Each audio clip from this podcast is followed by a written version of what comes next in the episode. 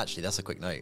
First time I met you in the flesh, I handed a pot of my semen to you. Yes. Very first thing that we ever Nice. transacted. I mean, that's it. That's a, that's a friendship There you sealed go. Oh, forever, isn't There it? you go. Really? That's that was a true bromance. Yeah, yeah. That's just Yeah. live- living long. Yeah, yeah. nice and warm, I hope. It was. It was really warm, actually. I, I won't tell you where it was kept, but yeah, it was very warm. That's it.